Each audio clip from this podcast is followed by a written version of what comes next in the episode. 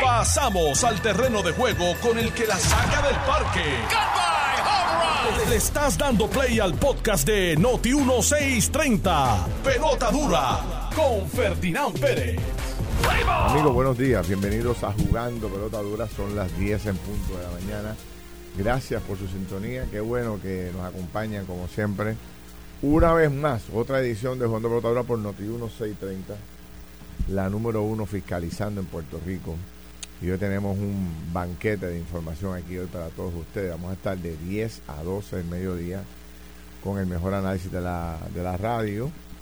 Y recuerde que pues, no solamente a través de Noti1, sino también de las redes sociales de Jugando Dura y de Noti1 630, usted se conecta y conversamos en una eh, extensión del programa.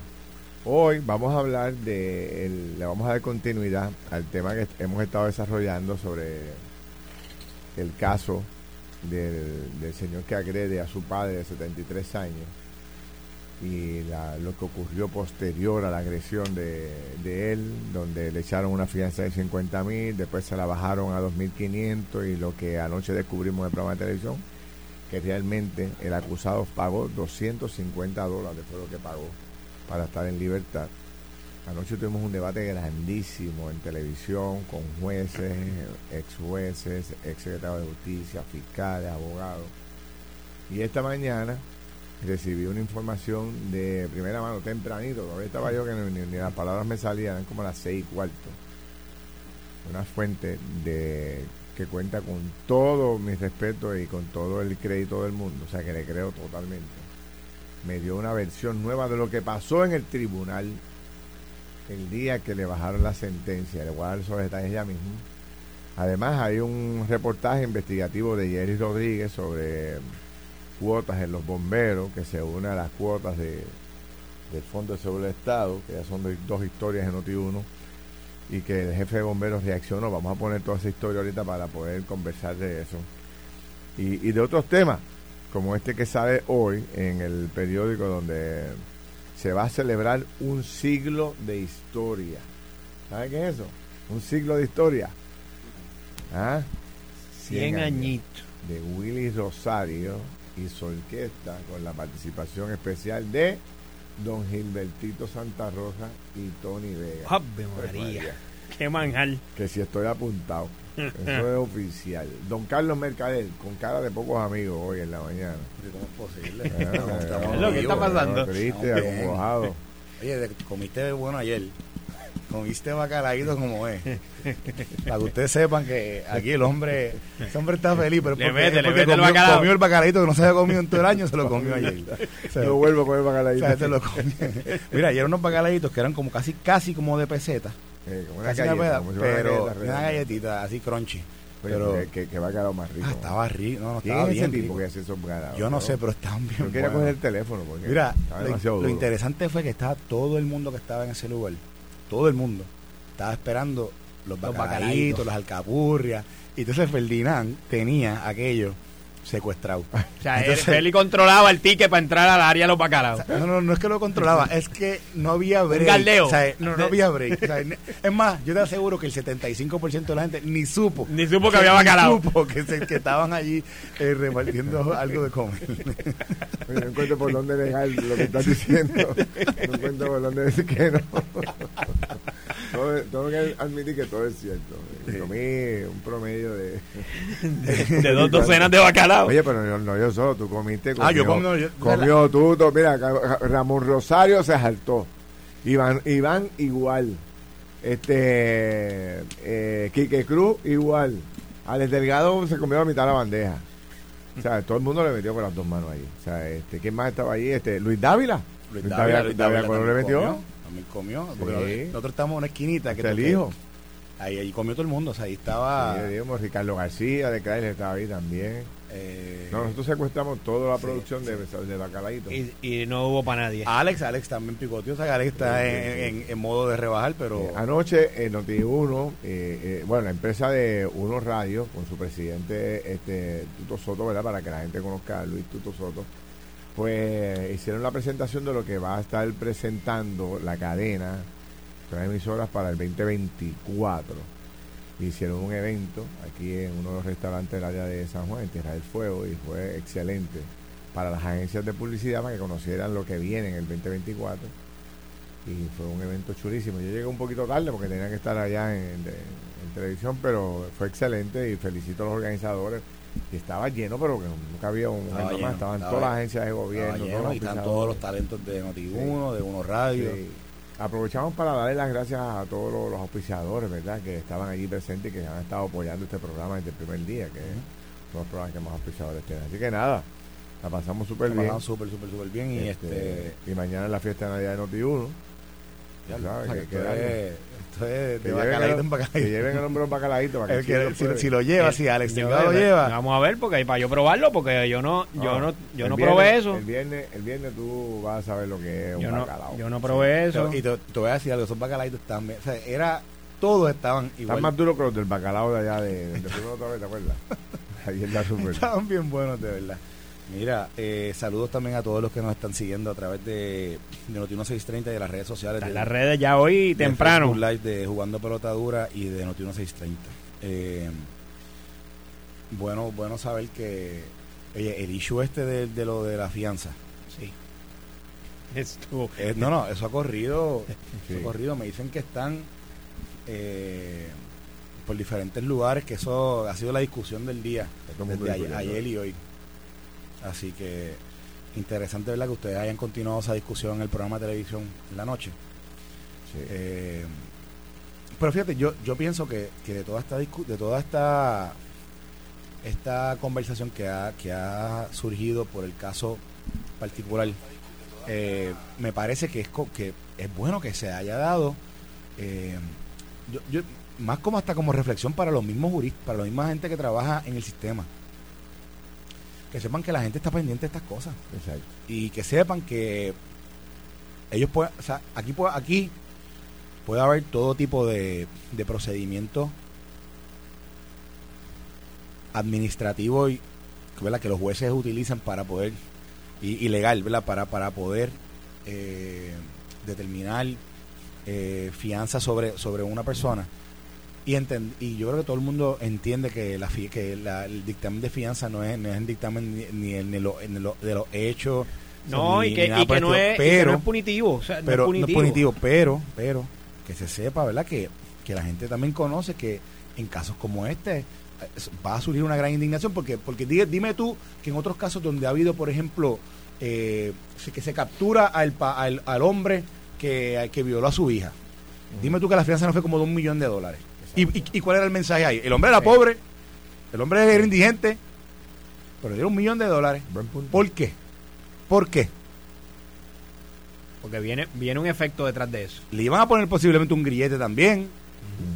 No era que no le iba a tener. Así que, vamos, ahí. Ah, y entonces el argumento este de que no, lo que pasa es que no, no puede tomar conocimiento judicial del video de lo que nadie lo está diciendo, pero no me digan a mí que el juez no vio los videos. Porque entonces decirle al pueblo que el juez no lo vio es decir, el juez no tiene un teléfono. Porque tú, Y si el juez no lo vio, Era responsabilidad de fiscalía, como se le preguntó ayer aquí al, honorable juez, y que gracias por habernos atendido en, en la mañana de ayer.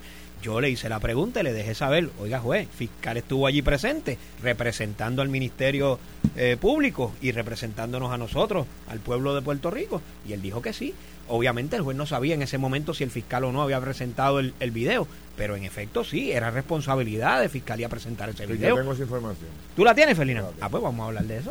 Yo la tengo. Porque yo, eh, yo me alegro de meter ese punto porque tú planteaste eso directamente. Se le preguntó. Estábamos, eso era cuando estábamos hablando con Salgado, Con el juez Salgado, que anoche no pudo estar porque tenía un compromiso y quedó de estar conmigo, pero se le complicó.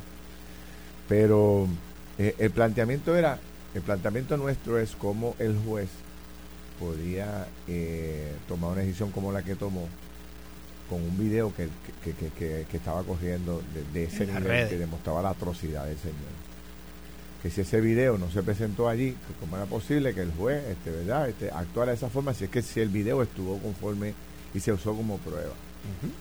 Esta mañana yo recibo, como les dije, la verdad está, esto es una, una información que me llega de primerísima, de primerísima responsabilidad, ¿no? Me llama esta persona temprano, recojo el teléfono porque sé quién es, es una amiga mía, y, y empieza a comunicarme lo que pasó dentro de la sala del tribunal.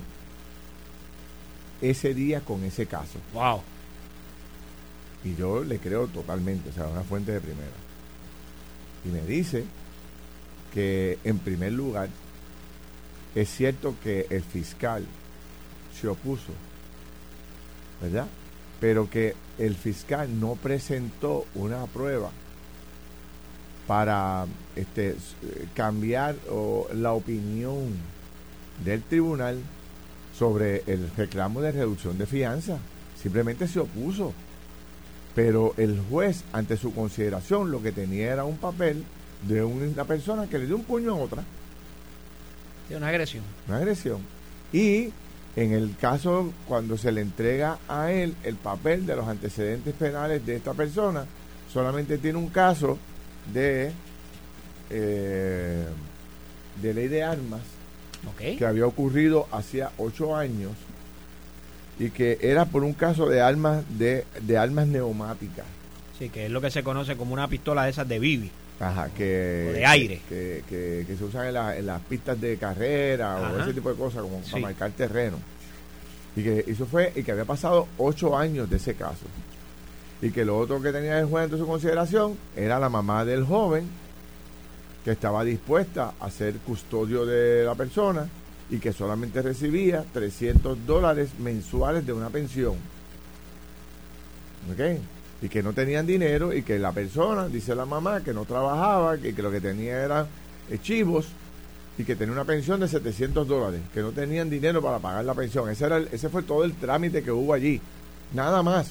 Que el fiscal no le presentó ninguna otra cosa que no fuera... Eso fue lo que ocurrió allí. Y entonces el juez evaluó ese caso sin tener conocimiento de que este era el famoso agresor del video y de lo que ocurrió en el video. El juez nunca supo eso, nunca lo tuvo en su consideración. Wow. Y lo entonces cuando el juez pues, determina, pues mira, yo lo que tengo aquí es una agresión de una persona a otra. Eh, aquí está la mamá dispuesta a hacerse custodio, yo le pongo un grillete, no puede salir, X, Y, Z. Pero tampoco el juez conocía de los actos de, violencia doméstica que había cometido la persona, que lo descubrimos nosotros ayer cuando buscamos, el, buscamos por todos lados, tratando de conseguir la información de la persona, descubrimos que estuvo preso y descubrimos también que tuvo un caso de violencia doméstica. Y descubrimos también en una entrevista que hicieron los amigos de Z93 en la mañana, Edi López y los demás, lograron entrevistar a la que era compañera del ciudadano, de este señor y pusimos el sonido y leímos los textos que ella había puesto en las redes sociales y descubrimos que este señor le había metido un puño en la cara, le cortó eh, encima del ojo, ella cayó al piso, ensangrentada, y cuando ella reacciona le dice, oye, me pegaste, ¿cómo es posible? El tipo cogió los bastos y arrancó a correr. Y ahora cuando sale luz pública, que él le mete el, el video, ella reacciona en las redes sociales y me dijo, me alegro que te pase lo que te pasó, ¿tú entiendes? Porque yo perdí mi casa, perdí mi familia, perdí todo. Porque la gente no me creía que tú me habías dado, ¿sabes? Eh, y habla otra persona que también estuvo encarcelado con él. Nada de eso lo supo el juez. Nada de eso. O sea, que lo que me están diciendo es que el que cometió la negligencia o el que no hizo el trabajo o que hizo un trabajo a medias fue el fiscal. Que el juez actuó con los los 20 pesos que tenía sobre el sí, sobre, sobre la mesa. Ah, que la juez podía indagar mucho más. Claro que podía indagar mucho más. Pudo haber pedido más información, pudo haber pedido. Pero parecía, por lo que me dicen, un caso rutinario de una agresión a otra donde no había nada grave. O sea, no, no, no aparecía eso. Eh, y es una vista de rebaja de fianza que no tenía tampoco que probar ni el caso más allá tampoco. Que básicamente lo que se presenta es que la persona no va a ser un problema para comparecer y que y que obviamente pues no cuenta, o sea, en, ese tipo de vista Ferdinand realmente se le, se le dice al juez, mire juez, la persona no cuenta con el dinero.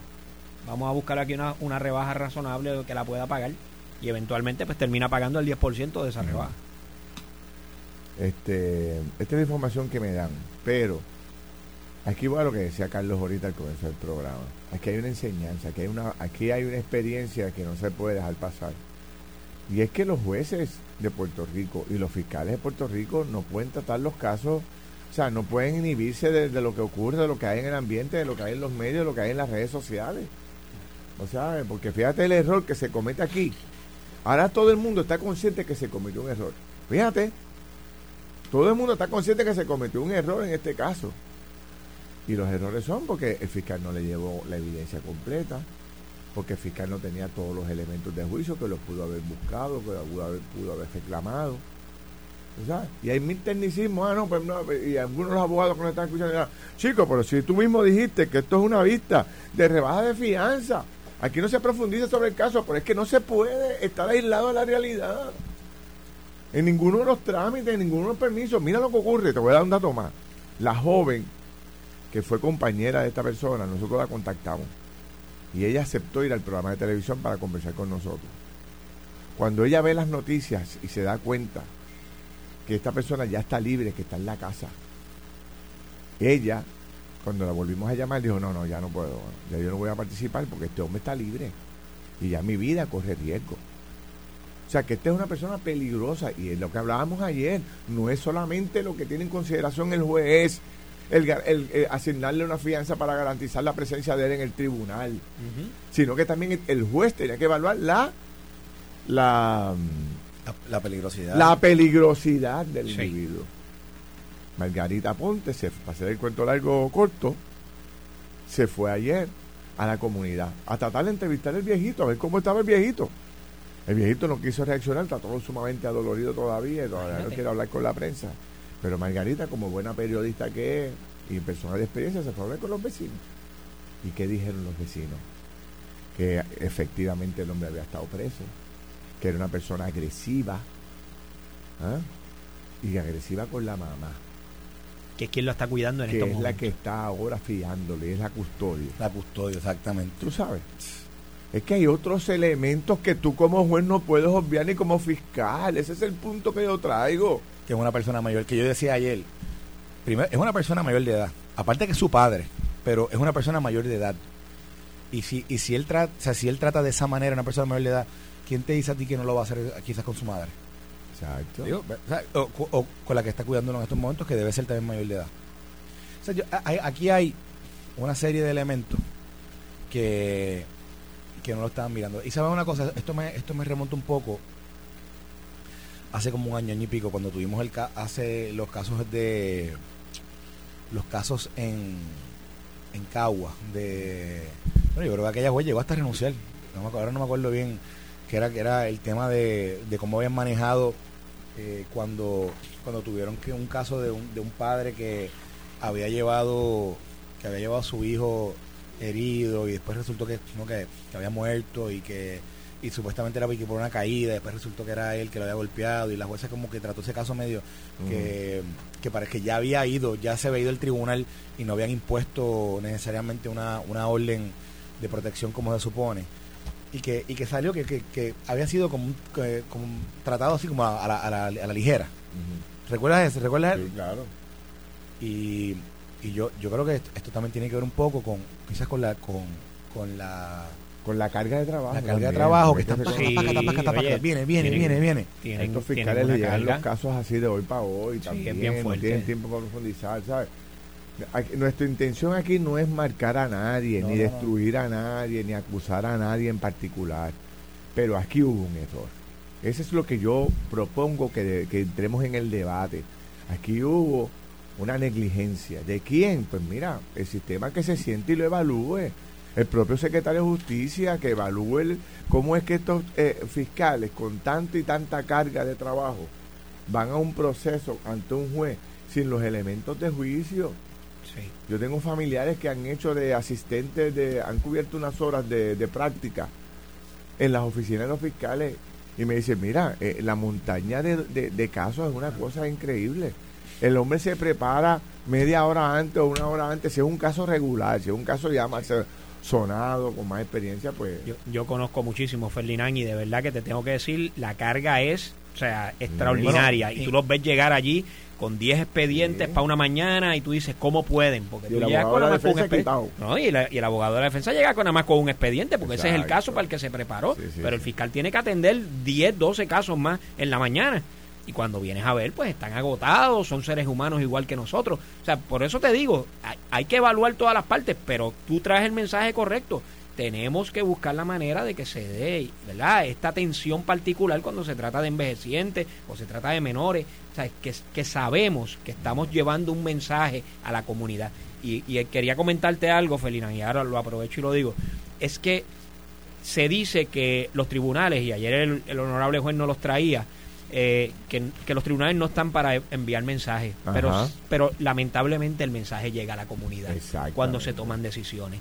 Y tenemos que también ser conscientes de que igual que como las demás ramas de gobierno haciendo su trabajo envían mensajes, el tribunal sí también cuando toma decisiones la envía decisión mensajes. Del juez, la decisión del juez es un mensaje. Exacto. A favor o en contra. O sea, en favor contra. es un mensaje. Y, y nos guste o no, el mensaje llega y Claro llega a la que comunidad. llega, claro, estoy totalmente de acuerdo contigo.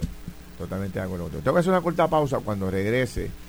Hay una petición que hizo Antonio Zagaldí anoche en el programa de televisión, donde él le recomienda al secretario de Justicia que le dé instrucciones a su fiscal para que actúen de una forma particular sobre este caso. ¿De qué se trata? Cuando regrese, les explico en detalle de lo que hay y terminamos este análisis que va a terminar con una recomendación aquí oficial que queremos hacer, porque hoy en televisión le vamos a dar ese tema bien duro. Venimos rápido con más. Estás escuchando el podcast de Pelota Dura, en Noti1 con Ferdinand Pérez. Bueno, regresamos, son las 10 y 36 de la mañana. Yo estoy encendido aquí, bajando por todos lados, gente, anuncios por todos lados, presencia de un montón de amigos por todas las esquinas de Jugando Pelota Dura y de Noti1 630. Mira, pensionado del gobierno con MMM Alianza, cuentas con más, aprovecha beneficios mejorados como cero copago en medicamentos de marca, hasta 164 dólares como eh, reducción de la prima de la parte B, y MMM FlexiCard, donde lo que no usas lo pasas para el próximo mes. El plan de tu vida lo decides tú, camina junto al que siempre los ha cuidado, MMM. Mira, pues sigo con Carlos Mercader y Don Chile, como estamos analizando lo, de este paso para brincar a otro, que es el tema de, del bombazo de los bomberos. Este, eh, terminando la historia, eh, Antonio Sagas Díaz dice anoche, y si está escuchando ni quiere llamar, con mucho gusto lo recibimos aquí para que dé el detalle exacto. Pero Antonio Sagas Díaz, ex secretario de Justicia, planteaba anoche que hoy el secretario de Justicia de Puerto Rico, Domingo Manueli, debería darle, darle instrucciones al jefe de los fiscales del distrito de Macao para que vayan alzada solicitando eh, eh, para, para que esta fianza que se le dio a este señor eh, sea revisada y que pueda entonces este en gran medida dársele una fianza que sea justa con el delito que el tipo cometió más o menos no y que entonces pues básicamente no, no la pueda prestar o que si la preste pues tenga que prestar una cantidad mucho mayor este eso es lo que dijo Antonio Zagardía eso parece ser una alternativa que está hasta el principio pero ¿por qué se trae esto? por otra vez, por el cuestionamiento que se está haciendo ahora desde el tribunal hacia afuera, del, del de, cuestionando el trabajo del fiscal. O sea, esta información que nosotros estamos discutiendo, yo quiero que ustedes sepan, mis amigos, y Carlos puede corroborarlo, se está discutiendo, está en todos los tribunales de Puerto Rico. Este caso, de la forma en que se manejó y en la forma en que nosotros lo estamos analizando, ha jamaqueado el sistema judicial todos los jueces están viendo el video, todos los jueces están viendo lo que pasó en esa sala, todos los fiscales de igual forma, el Departamento de Justicia, la Administración de los Tribunales, todos lo están viendo. Y todo el mundo tiene una opinión. Y, y la mayoría de todos ellos, por lo que conozco, están conscientes de que allí no se actuó correctamente. Y, por, y allí alguien cometió un, er, un, un error, que es lo que estamos planteando. Y todo parece indicar que es el fiscal. Y volvemos a lo mismo no es que, que, que, voten el fiscal, es que lo que está ocurriendo con los fiscales. Parecería ser que, que, cualquiera podría cometer el mismo error, porque es que este fiscal se entera hasta el mismo día, horas antes. Podría el fiscal enterarse hasta en el mismo tribunal. Mire, el caso de Chile Coma en este momento, y allí con los pocos documentos que el hombre tiene, él tiene que ir ante el, ante el juez y lograr que el tribunal crea su posición o, o ¿cómo te digo yo? ¿Le dé validez? Le dé validez a su posición con los pocos documentos que tiene. Entonces la pregunta es, ¿así debe, así debe operar el sistema judicial de Puerto Rico? Así debe operar el Departamento de Justicia. No hace falta pensar esto un momentito y ver si le estamos dando demasiada, de mucha carga a los fiscales y ver si podemos hacer un proceso de reclutamiento mayor. Si es que hace falta, yo no sé, pero vamos a entrar en el debate. y, apoyarlos con mayor tecnología, Ferdinand. O sea, el, el sistema, ¿verdad? Tanto dinero que últimamente escuchamos que hay invirtiéndose en otras cosas, particularmente en, en- en- en promoción en todas las agencias. Sería bueno que se invirtiera también en darles a ellos la tecnología, a los fiscales, la tecnología y a los jueces también, la tecnología, la ayuda, eh, ¿verdad? Con personas que les puedan proveer información previo a los casos, hacerle los research, tenerle toda la, la información tecnológica eh, a la mano, quizás a través de computadoras o tablets que ellos puedan llevar al mismo tribunal y tenerlas allí donde el, el expediente le salga digital ya actualizado con todos los documentos. O sea, hay que proveerle a nuestros fiscales también todo todas las herramientas necesarias para que ellos puedan ir preparados y bajarle la carga de trabajo también. Mira a ver si esto se está debatiendo. Este sido un caso que se ha- que está jamaqueando eh, ambas estructuras. Que el departamento de el departamento de justicia ayer ante la presión pública envió un comunicado y dice eh, y, y dice que el fiscal se opuso a la reducción de la fianza, ¿verdad? Hoy ante, ante la presión que esto ante- esto está discutiendo todo el mundo. Sí. Gracias al debate que nosotros empezamos aquí en Juan Botadura. Justicia vuelve a escribir. Esta mañana vuelve a escribir. Dice, justicia se sostiene. Justicia se sostiene que el fiscal se opuso a la reducción de la fianza en el caso de la agresión del hijo a padre. O sea, le está echando los muertos al juez. Sería interesante que el juez hablara, ¿verdad? O que el... O que, Eh, Ya hay por- por- por ahí, por pero natu- mira. no, es que por su naturaleza y la, Ah, y la no le permite los cánones de ética judicial expresarse. mira, mira, mira y cómo no creo que sea propio para el ¿Qué día es hoy? Hoy es 7 de diciembre. 7 de diciembre del 2023. Este es el comunicado del Departamento de Justicia. Mira lo que mira cómo empieza. Ante la indignación de la ciudadanía tras la reducción de la fianza de Manuel Aponte Colón. Mira cómo empieza. Ante la indignación reconociendo la que el país está patas arriba con este tema, que está que, que- que si lo cortan no bota sangre. Quien a través de un video que se, eh, se hizo viral se observó el momento en que agredió a su progenitor de 66 años, mira, me habían dicho que tenía 73, frente a una ferretería en Las Piedras, el Departamento de Justicia sostuvo que el fiscal Israel Umpierre se opuso a la rebaja de la fianza impuesta. De hecho, estamos buscando al fiscal. El fiscal nos había eh, concedido una entrevista para ayer en Juan de Potadura, después la canceló. Hoy es un buen día, fiscal, para hablar sobre el caso. Nos A través aquí. de un comunicado no se resuelve todo. Dice el comunicado del secretario de Justicia, y continúo, continúo leyendo, sin embargo, Justicia sostiene en las declaraciones que a pesar de la oposición del fiscal por la naturaleza y las circunstancias del delito, a petición de la defensa, el juez eh, Martín Ramos Junquera concedió una rebaja a la fianza del imputado que ahora se encuentra bajo supervisión electrónica hasta la celebración del juicio. El recurso de reducción de fianza fue presentado en la sala de la- del juez Martín Ramos Junquera, que autorizó la misma de 50 mil a 200 a 2.500 a ser diferida por un fiador privado. Solo se pagó 250 pesitos. El imputado está bajo custodia de su progenitora. Otro golpe para, el juez.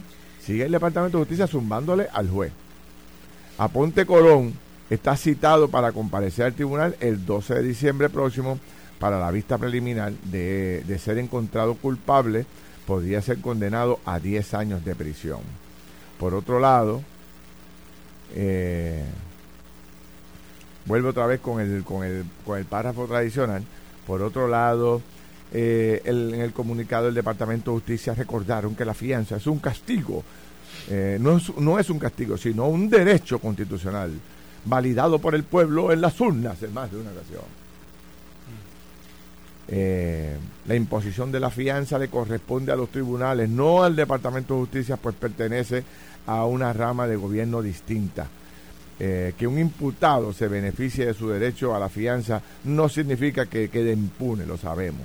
Hay que recordar que en Puerto Rico existe la presunción de inocencia. Claro que sí, nosotros la defendemos más que nadie. Y aunque la fiscalía presente los casos cuando tiene la prueba para demostrarlo, toda persona se presume inocente hasta que se le pruebe lo contrario. Todo ese párrafo ya es histórico, lo sabemos. Ese es el protocolo. Pero estos primeros tres párrafos es una defensa del Departamento de Justicia diciendo que su fiscal hizo el trabajo y que fue el juez que a petición de la defensa y con la mamá allí presente le bajó la fianza a 250 pesos. Yo les doy la versión que a mí me dieron, que es una versión de primera, de que el fiscal no presentó toda la prueba y que hizo una oposición de esta como que de eh, pro forma. ¿Me y, no, y no se fue más allá. ¿Qué información que yo tengo? Ante esto, ¿qué te opinas? ¿Qué te parece, Carlos? ¿Qué te parece de Chile? Mira, eh, yo creo que cuando estos sucesos ocurren y llegan a la discusión pública, como han llegado en este caso, esta situación, cuando se hacen estos señalamientos, yo creo que las personas que están siendo señaladas, en este caso este juez, eh, de segundo apellido de Junquera, eh, más que más que un ataque o más que una un, señalamiento acusador contra un acusador es yo creo que esto es un llamado a la es un llamado a la reflexión del proceso y, a que y que cuando ocurren estas cosas que, miren bien o sea que, puedan no no no estar tirando como como parecen a veces parece a veces como como si estuvieran defendiéndose por sobre no, no, no, no, no, es que, es que estamos Miren, tomen el momento para reflexionar y dense cuenta que, que, cualquiera que mire los hechos que, se dieron particulares en este caso y con, y con los elementos que se dan en el crimen que se comete, que, se le acusa a, esta, a este individuo de haber cometido contra su padre, aquí no vale el tecnicismo para defenderse, aquí lo que vale es yo creo que la empatía del momento y empatía de la situación y yo creo que tienen que tienen que mirar mirar y mirar esto como un momento para para identificar cómo se puede actuar mejor en situaciones futuras porque hoy ese juez va a seguir viendo estos casos. Hoy ese juez va a seguir viendo hoy a nosotros nos llegó el caso de este señor ¿verdad? pero pero a él están llegando hoy 5, 6, 7, 8 casos más posiblemente Esa sala sigue trabajando exacto. Y aquí y aquí el comentario se hace utilizando el caso que llegó a nosotros para que en casos futuros y en casos corrientes no pase lo que pasó en ese caso. Y, y, en el, y nosotros tenemos un problema de violencia en Puerto Rico, que lo tenemos, que lo vemos todos los días, discutimos todos los días eh, casos donde, donde se le acusa a alguien de violencia. Y entonces, y en el caso particular, que hemos estado hablando desde el caso del topo, venimos hablando sobre el tema del trato a las personas de edad mayor, y vemos un caso tan y tan y tan brutal de abuso contra un contra un contra una persona de edad avanzada por parte de su hijo, pues es natural que señalemos estas cosas. Y las señalamos para que las corrijan, para que las mejoren, para que en, en la discreción que se le ha otorgado a estas personas, que en algún momento la pasaron por un proceso de selección, de recomendación y de aprobación por, un, por, los, legisladores, por un gobernador de los legisladores, que entiendan que en esa discreción que se les ha otorgado y se les ha reconocido, que sabemos que se puede fallar y también sabemos que pueden corregir y pueden enmendar. Y nada, y de nada vale estar defendiéndose como gato boca arriba, porque eso no va a cambiar lo que sucedió. Lo que sí pudiera cambiar es que en adelante no vuelva a suceder. Eso es lo que quiero decir. Pues mira, Carlos, yo te voy a dar mi opinión en esto y, concurro con Ferdi en la, en la apreciación de cómo hemos visto esto aquí desde ayer y, del problema que esto, ¿verdad?, no, nos ilumina en Puerto Rico. O sea, esto lo que nos da a conocer a todos los puertorriqueños es el nivel eh, al que hemos llegado como sociedad, donde este tipo de cosas suceden y que como sociedad deberíamos eh, unirnos todos, no importa eh, la naturaleza del trabajo de cada uno, no importa si usted pertenece a la rama judicial o, a la rama legislativa o al ejecutivo, o si usted es un ciudadano común y corriente, esto no podemos permitirlo como sociedad. Y ese es el mensaje que todos queremos llevar. Pero al mismo tiempo, Carlos, o sea, cuando aquí nosotros en este programa siempre estamos tratando de analizar de la forma más efectiva cómo funciona nuestro gobierno, cómo funcionan nuestras agencias y cómo podemos mejorar para que cosas como estas no sigan sucediendo. Pues mira, algo que yo siempre trato de traer al tema, ¿dónde están las agencias que se supone que estén velando por las personas de edad avanzada? Aquí hay un departamento completo que tiene una figura que se llama el procurador de las personas de edad avanzada. Y llevamos una semana tratando de que, recibamos, aunque sea, algún comentario sobre lo que ha estado pasando con nuestros viejitos en Puerto Rico. Y nosotros no lo escuchamos.